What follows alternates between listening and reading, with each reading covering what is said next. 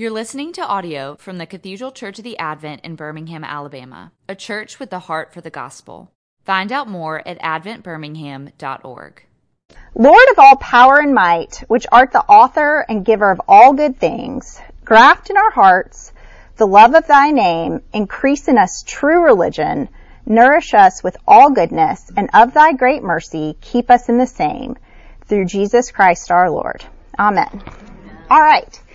So, as I just alluded to, this is a part two of two.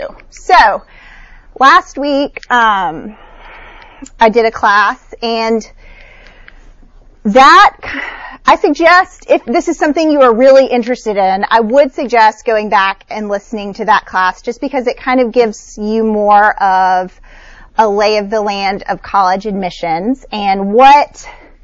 how the broader culture speaks to us and honestly um, tells us mistruths about college admissions and about college. So that, um, I know Tommy is very relieved that he is not going to have to read like two whole chapters of the book of Esther, um, because that's what, we were in the book of Esther last week and comparing the culture in the book of Esther with the culture today surrounding college admissions. So I am going to go through I'm going to have a little review of last week, but the scripture we're going to be in is different. So last week I didn't really get a ton of time for introduction, um, but my name is Ginger Mayfield. I've um, this is my husband Tommy. Um, I've been a member of the Advent for ten years, um, and I'm a private college counselor, which means I just work privately with families. I have a very small little caseload um, that I work with, and it's kind of random that it, well, it is random and it isn't random.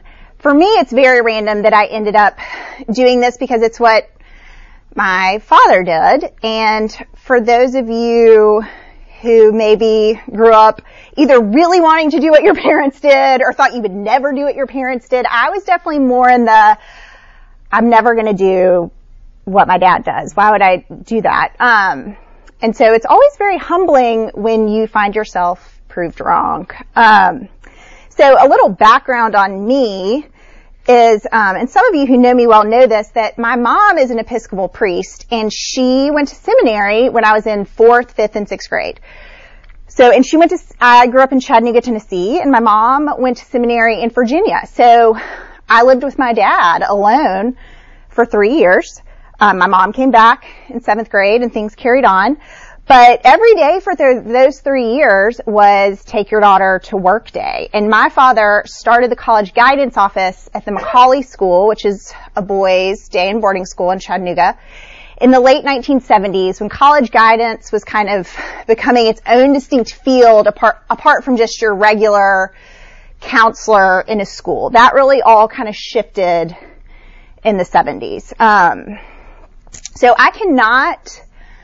Um, is it, I can, I don't think I could ever paint an accurate picture of how much time I spent, one, at the Macaulay School, or two, with my father alone during those three years. And at this particular time in my dad's life, he was at the peak of his career. He has since, he's been at Macaulay now for forty-five years, but, um, he went on and he moved into some other roles, and now he's just like back in the classroom full time. Um, But at this time, like this is ninety-three, ninety-four, ninety-five, he was at the peak of his career. He basically, he was the president of the National Association of College Admissions Counselors, which is called NACAC. Um, and that's kind of like the highest, I mean, it's a random field, but it's like the highest mountain in this random field that no one really knows about. So that's the time at which I was like really clued into what my dad was doing and actually legitimately seeing him at work. Um, and so keep in mind that my dad was doing this job before email. And so I was with my dad a lot of times, and, you know, we went to church. We still obviously lived in community with people. But, I mean, parents, again, no email, so there were no, and no text message, so no nervous texts or emails. I mean, parents would come up to my father in the grocery store, like corner him.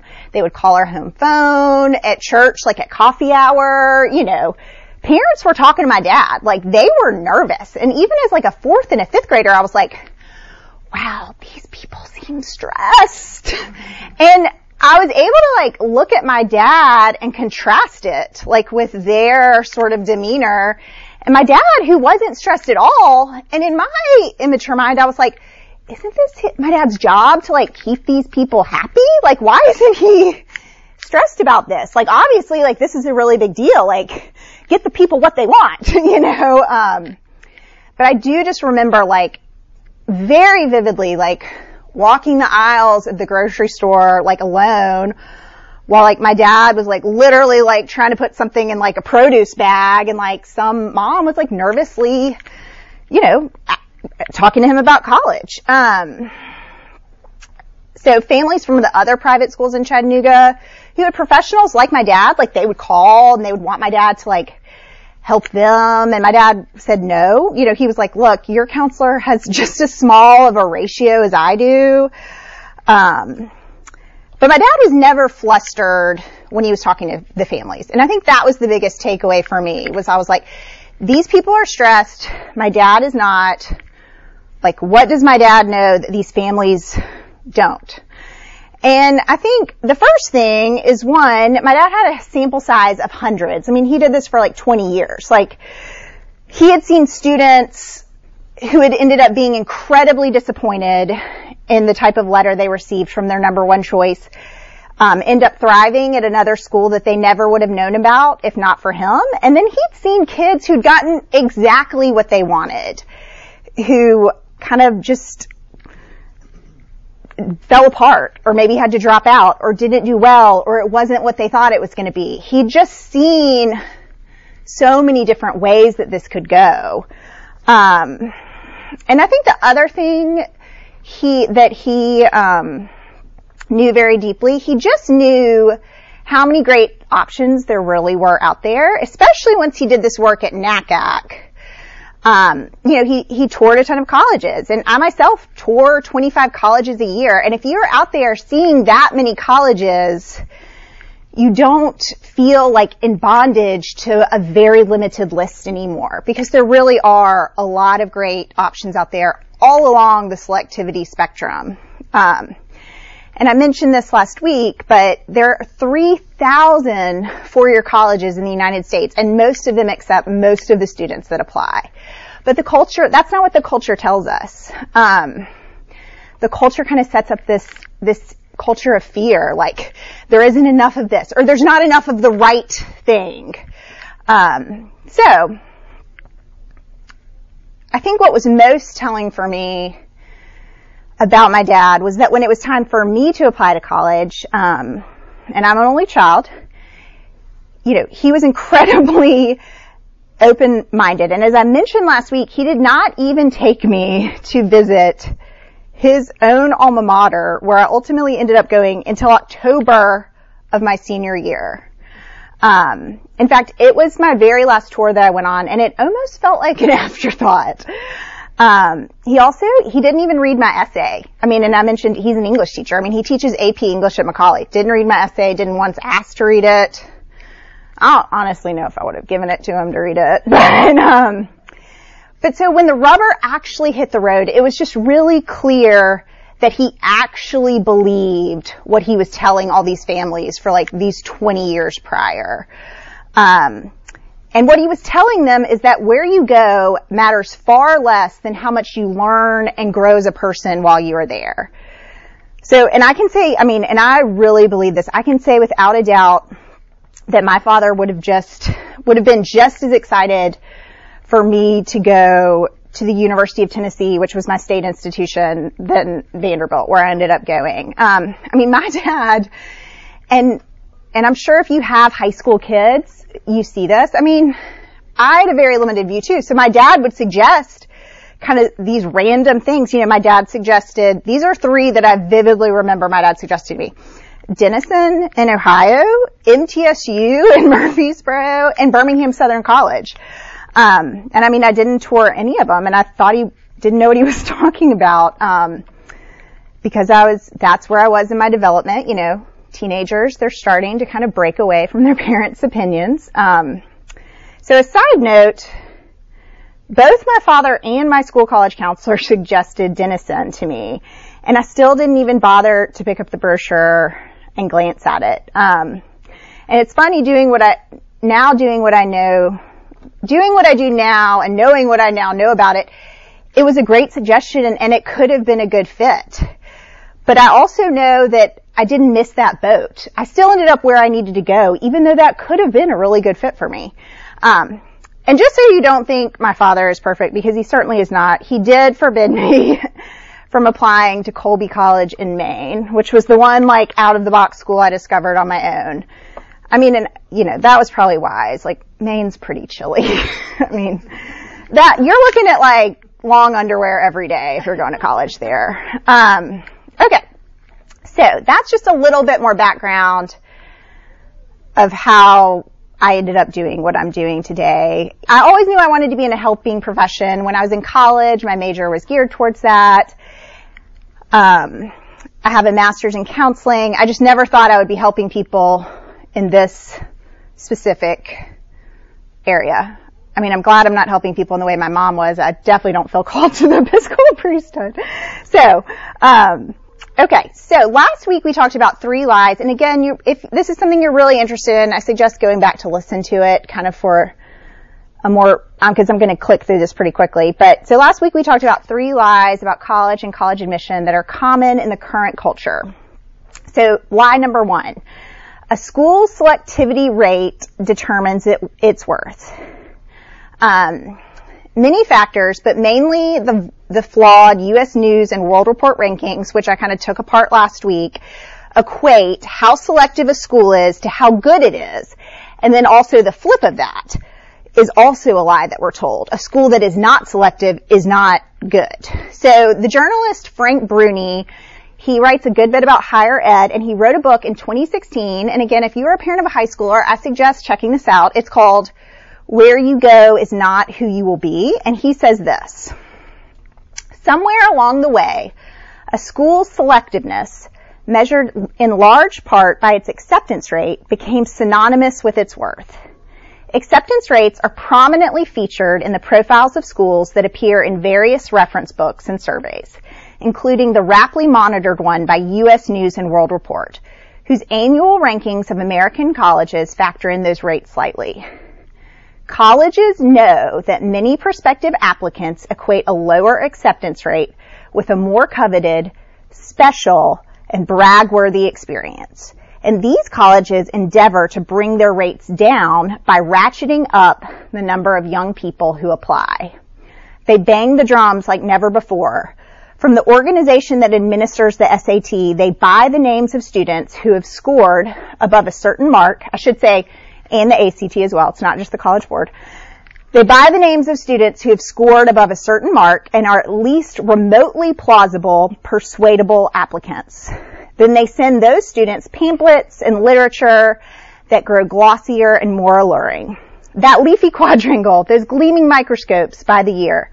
The college admissions office is no longer a mere screening committee. Okay, so that's lie number one, that a school's selectivity equals its worth. Lie number two that the culture tells us. A sensible degree from a highly ranked or well-known college guarantees you success. And the key word is guarantees, that it's a slam dunk. I'm not saying if you, you know, a lot of people who do go to highly selective colleges end up being very su- select, um, successful, but there isn't a guarantee there. Um, so many parents, and actually I, I talked with a friend on the phone about this after last week, and so this is kind of what parents, when they come in my office, what we end up talking about. So most, many parents spin a very flawed narrative, and when they get worked up about this particular point, they imagine this one future moment on one future day where their child's resume is going to be evaluated by a potential employer. And in this imaginary scenario, the employer has two resumes in their hands. And, you know, child X's, child X's resume lists one school, child Y's resume lists another school. And if your child's resume says this school and not this school or vice versa, then your child will either automatically have a leg up or automatically be disadvantaged. Like, that one moment is when parents get worked up about it. That's what they're looking towards. So I could poke holes in this for a while, but like just a few things to think about. What if the employer is looking for the opposite gender of your child? They don't care where your kid went to school. They just need more men on the marketing team. Um, what if the student who attended the less selective school has a higher G P A? What if they were able to be closer to their professors and they got to do more in-depth research with their professors and had more opportunities?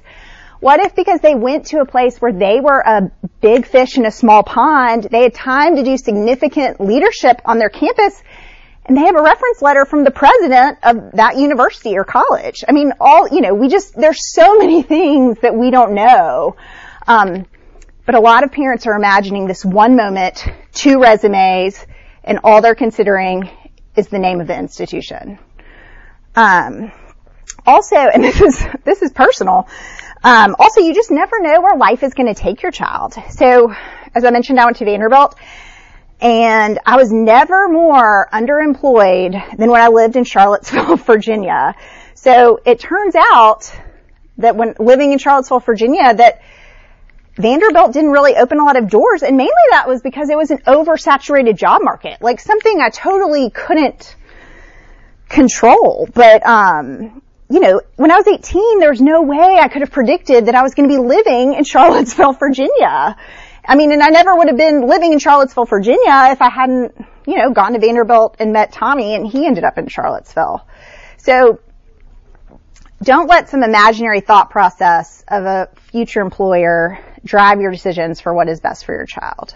There are no guarantees. And and life is going to take your child so many different places that you can never even imagine. All right, so lie number three.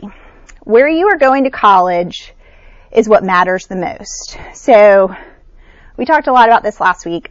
Leading the process off with the question, where are you going to college? And never asking the question, why are you going to college? And what is important to you is the first step in having a college search process that will be very stressful.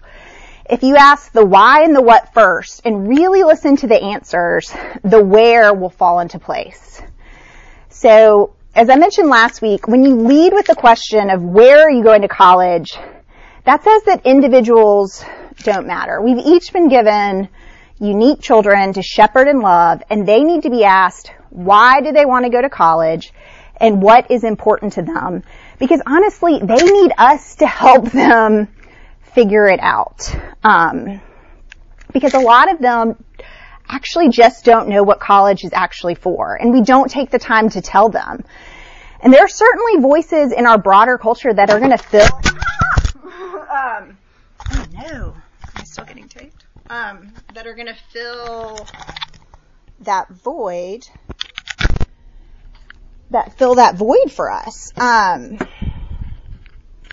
Okay, I think about, I don't know if y'all watched this when the college admissions scandal broke last spring, but, um, you know, there's this video of Lori Laughlin's daughter, Olivia Jade, I think is her name, and there's this one video, you know, she's at U S C, she's, she's, you know, putting on her makeup, and she's quoted, this is a quote, and she's already at school. I don't know how much of school I'm going to attend, but I'm going to go in and talk to my deans and everyone and hope that I can try and balance it all. But I do want the experience of, like, game days, partying. I don't really care about school, as you guys all know. I mean, we laugh at that, but, I mean, she had a huge following. Like, these are the voices out there, you know. I mean, I didn't know who she was, but I bet if you have high school girls, some of your high school girls knew who she was. Um... And I was actually talking to Tommy's cousin last night, who's in college, and um, he's a senior.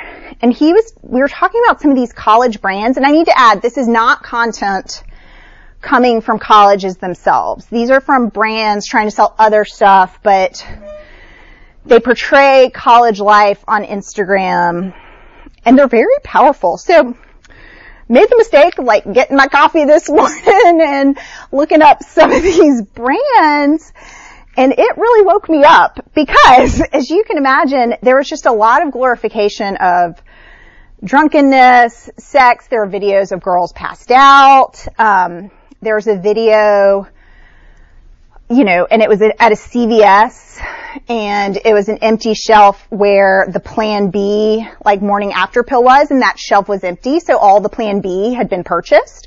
And it said, like, welcome to X Y Z University, basically, like, glorifying unprotected sex. Um, so those messages are out there, and we need to be the ones as Christians telling our parent, telling our kids what is important to us as a family, and asking them, where are they getting their impressions about what college life is going to be like?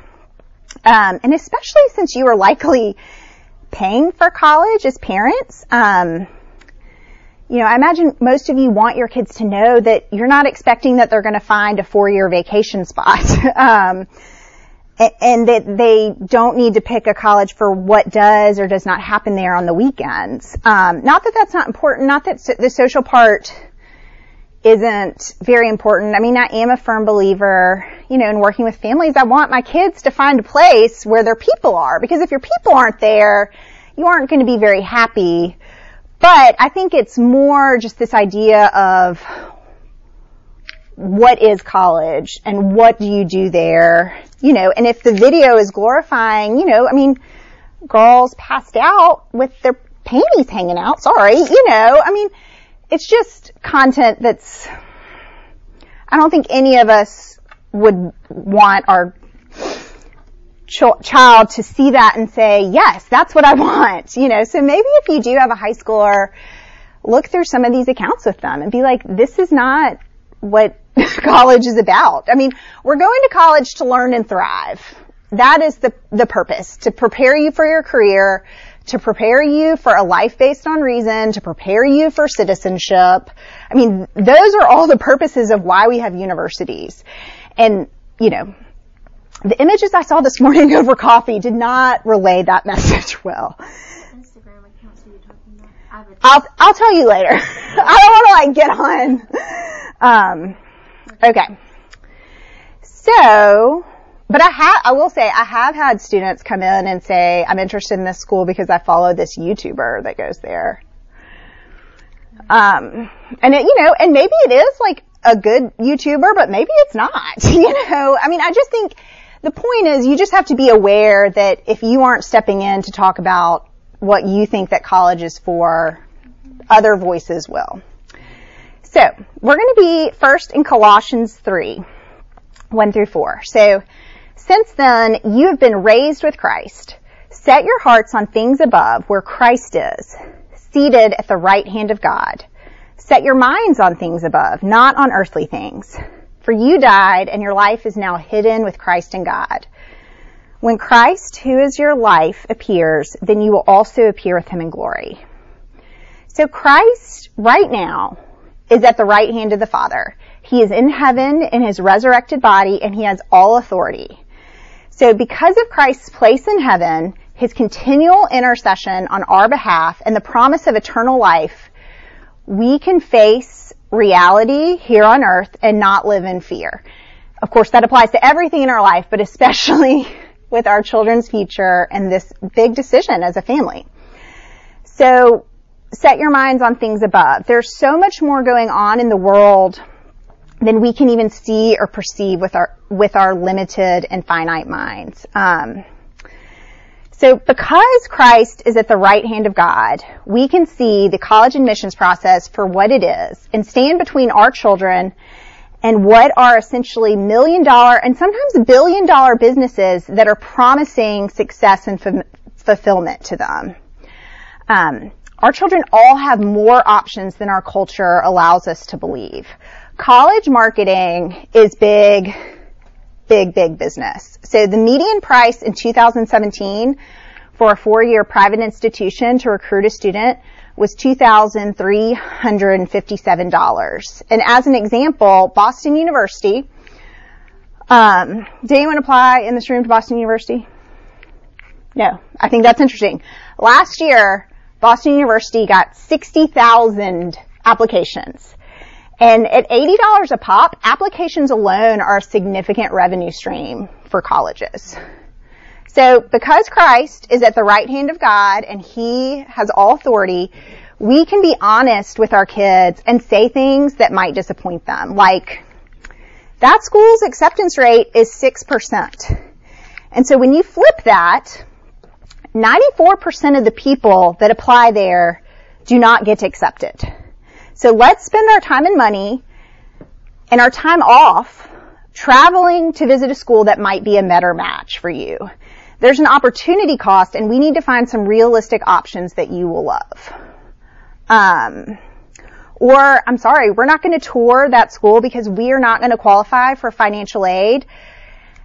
And we can't qualify for financial aid, but we can't afford seventy thousand dollars a year this close to the end of our career with aging parents.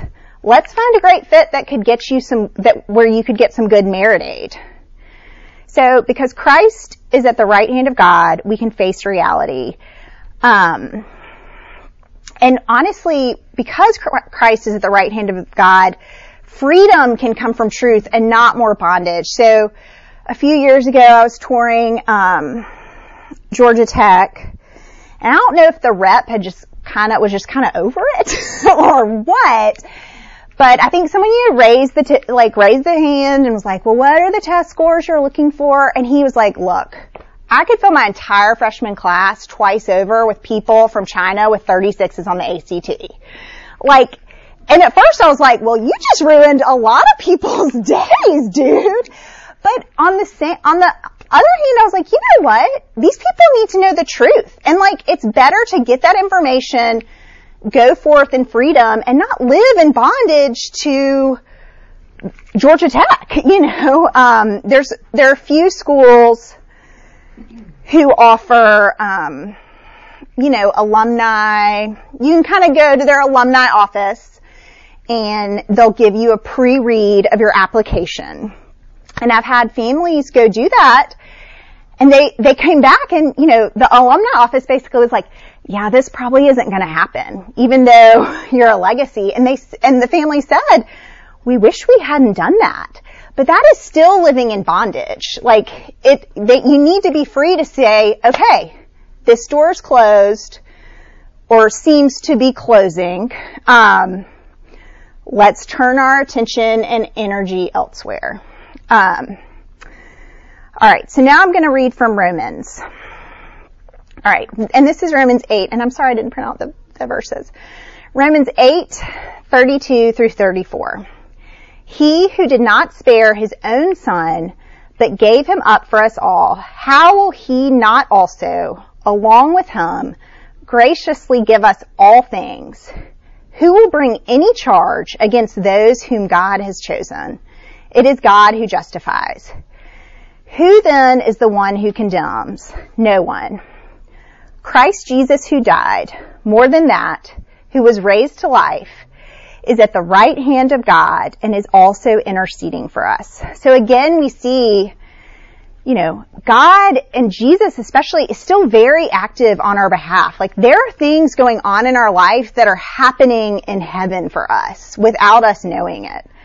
Um, And so for a long time, the thought of having Christ interceding for me in heaven confused me, because the only like implication I could really draw from it was that it had to do with initial pardon from sin and kind of salvation.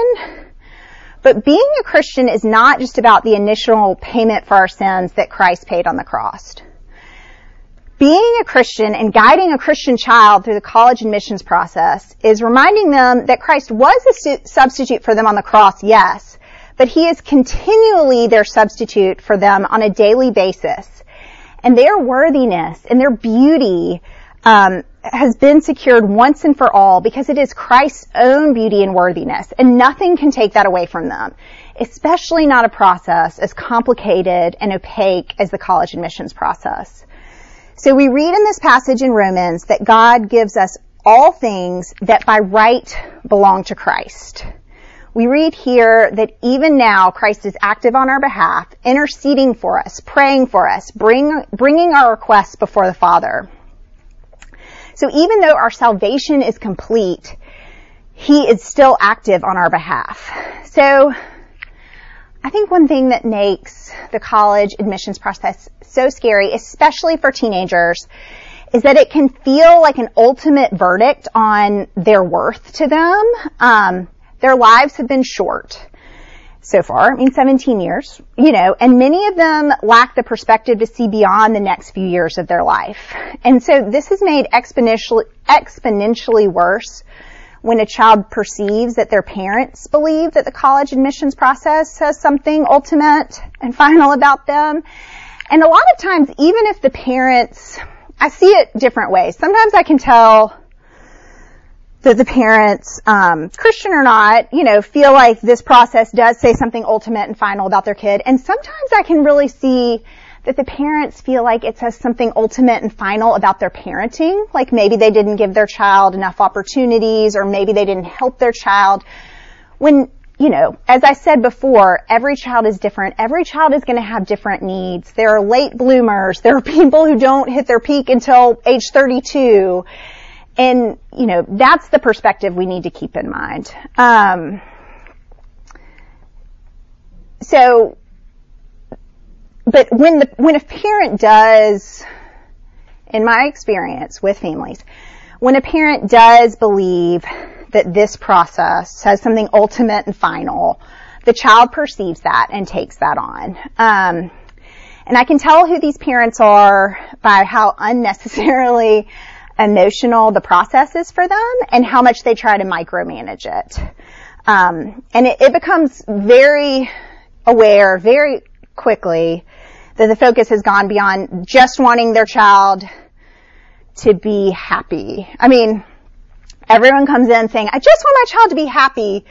But then as, you know, as kind of the deadlines get closer and maybe their child isn't doing what they want, you know, the emotions start running a little bit higher. Um, so a few years ago, I went to a burial. And I noticed for the first time this prayer, and I actually believe the same prayer is said on Good Friday, although I haven't been to that service in a few years, so I hadn't really noticed it. Um, and I'm going to read the prayer, and then I'm going to talk about it for a little bit. So the prayer is, O Lord Jesus Christ, Son of the living God, we pray thee to set thy passion, cross, and death between thy judgment and our souls, now and in the hour of our death. Give mercy and grace to the living, pardon and rest to the dead, to thy holy church, peace and concord, and to us sinners, everlasting life and glory, who with the Father and the Holy Spirit livest and reignest, one God, now and forever. Amen. So the part that really got my attention, and the part that I really love, is the part about asking God to place the reality of what Christ's sufferings and death means for us between us and God's judgment. So I think a version of this prayer that is very appropriate, appropriate for families approaching the college admissions process is asking God, Lord, I pray that you would set Christ's passion, cross, and death between my child and the college admissions process. Um, Lord, you suffered on my child's behalf in the face of ultimate and just judgment. And now this earthly judgment does not have to invoke despair in our family. Um, so Christ did not just set your child free at the moment of their salvation, but the idea is that he daily imputes to all of us and to your child his worthiness and his beauty. And because of this, we can withstand earthly judgment with the knowledge that it will never, ever have the final word in our life. Now, that doesn't mean it's not going to sting, but um it's never going to have the final word in our life, um, because the final judgment and the final punishment has been completely paid for and taken care of of the cross. So if you find yourself in an overly emotional state about the college admissions process, it is more likely than not that you need to be reminded of what Christ has actually accomplished for you and for your child, and that Christ is active in heaven on your behalf and on your child's behalf. And that we have given everything that we need through Christ. Everything that Christ deserves, he freely gives to us. Um, and I think, you know, this reminder you know, that sounds really nice. It's like, you just need to be reminded how much God loves you. And sometimes when I hear that, I feel like, oh my gosh, I'm not smart enough. I can't call to mind, like, what I need to know. I'm failing again because I can't remember. But we all forget daily, and that's why, here's some art from Polly, um, God gives us his word to remind us of this, and that's why we have it, because we are prone to forget, and we're prone to wander. And so today, I thought the, um, where is it, the Psalm was so perfect. It was so perfect even for me, because, I mean, I'm nervous to get in, up in front of a bunch of adults and talk about this, but it, it's so perfect even just for what we're talking about. Um, I lift up my eyes to the hills. From where is my help to come? My help comes from the Lord, the maker of heaven and earth. He will not let your foot be moved, and he who watches over you will not fall asleep. Behold, he who keeps watch over Israel shall neither slumber nor sleep. The Lord himself watches over you. The Lord is your shade at your right hand, so that the sun shall not strike you by day, nor the moon, moon by night. So the Lord shall preserve you from all evil. It is he who shall keep you safe. The Lord shall watch over your going out and your coming in from this time forth forevermore. So that's really all that I have, but I think we have like five minutes for questions. If anyone has a question, Dan. Forgive me, I lost track. With the bloke from Georgia Tech that said they could get, you know, a C of whomever with thirty-sixes, mm-hmm. was he saying or she saying that arrogantly or factually? What was the takeaway from that? I think the takeaway is that's the that's the truth. Um, well, yeah. yeah. Um, was he say it, saying it arrogantly? I think he was, I mean, I, I, I can't get inside his mind. I think he'd had a bad day. I don't, I think he went off script. um, for sure. But they don't take like that. So I'm wondering if he was trying to communicate, we could if we wanted to, but if you're looking at the scores, we look at a lot more than just the score. It, I mean, I, I don't know. Yeah, I will say, and this is like a rule of thumb, this is super practical. So Georgia Tech's like out-of-state acceptance rate, since it's a state school, is fourteen percent. So most people who do what I do would say any school that has a, under a twenty-five percent acceptance rate is a reach for every single person that applies, even if they have a thirty-six. So I think... I think there is, in colleges, because this process is opaque, and anyone who has taken a child to go visit places will know, they kind of trot out this whole holistic admissions deal, you know, which I'm not saying they don't read everything, but when you're, like, for instance, with Boston University, how much time are you, you know, and, and Georgia Tech, I don't know how many applications off the top of my head they got, but I think they like to... because they want applications, they want to make the choices. They do um, make it opaque, and they, you know, sometimes they encourage you from not really seeing how truly deep the applicant pool is. Like Stanford, for instance, Stanford's acceptance rate is probably like three percent right now, so. ninety-seven, anytime you look at an acceptance rate, flip it. So ninety-seven percent of the people that apply to Stanford do not get in. And now Stanford has started saying, we don't want to be a part of the college admissions problem. We're not going to publish our acceptance rate. And that seems like they're being altruistic, but really they just want people to keep applying.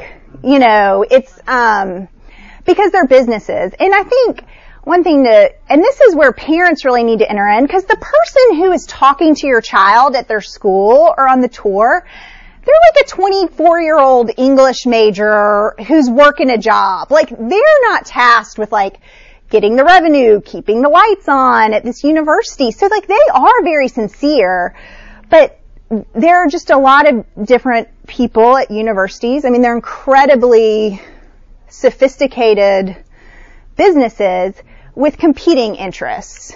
And that's, I think, where parents can enter in. Um, because, I mean, we all hear, because the media likes to, you know, trot them out, we all hear the horror stories about the person who applied to every single Ivy League and didn't get in. And I mean, yeah, that that's not surprising, you know. I mean, the acceptance rates are, are minuscule at those places. Um, so I don't know if that answered the question. I don't think Georgia Tech would have loved him saying that, but it was true. And I do think that is something, to his point. It does sound factual. I mean, I mean it is. And education is America's number one export. I mean, because you think about, I mean, these places, they, they need money to keep them going, especially schools that are tuition dependent, that don't have these huge endowments like Harvard.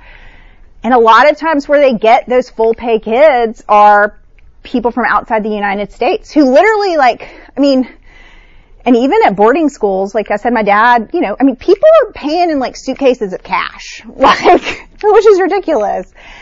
But that's just the reality, and I think parents need to be willing to face that reality, knowing that Christ is at the right hand of God and has all authority and is working on the behalf of our children. Like, I think, yeah, if you hear that and you don't think that there is someone working for your good in heaven, that's incredibly terrifying, you know, um, incredibly terrifying. Yes? I know um, in Europe, a lot of kids take a gap year between right. secondary school and going on to university, and it seems like that's becoming slightly becoming an interesting trend yeah. here, especially for kids who might be late bloomers. Out of how are the colleges handling that? Because it's very open in Europe. Kids, well, this is a standard. I mean, mm-hmm. most kids take a gap year. Yeah. That's not the norm here. Our colleges are very willing to say, we accept you now and we'll give you that year. Yeah. And some colleges even have programs where they'll allow you to do like a spring start.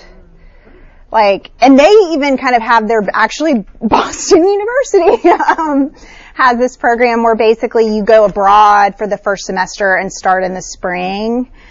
Um, and some schools even have um, like guaranteed transfer options. Um, but yeah. Sort of tie on. If, what if a student doesn't apply until they've been out of high school for a year or two? Does that, is that far more challenging, or is it still kind of becoming more of a, yeah, that's not too unusual for a kid to wait a couple years, get work, maybe go to an associate, you get an associate's right. degree, and then does that, do they look at that as? Like, I don't think you. No, I don't think you would be. I mean, I think it depends on the school, but I don't. Right. Typically, I don't think you would be penalized for that. I think that's something that most people. Yes. Think. Actually, my dad wanted me to take a gap year, and I was like, no. And honestly, the the reason most people don't want to take a gap year is because of rush. They want to, like, rush. They don't want to be in a pledge class with people younger. Or at least when I have had fam- families where I'm like, no, let's talk about a gap year, you know. Um, so... But I think gap years are great, and there's a lot of different ways to do them. Like, there's certainly programs, and then there's also just, like, working at Zoe's for a year. All right. Well, I'm over, but thank you so much. Go in peace. You've been listening to audio from the Cathedral Church of the Advent. If you live in Birmingham or find yourself visiting, we hope you'll join us at one of our Sunday services. Find out more at advent birmingham dot org.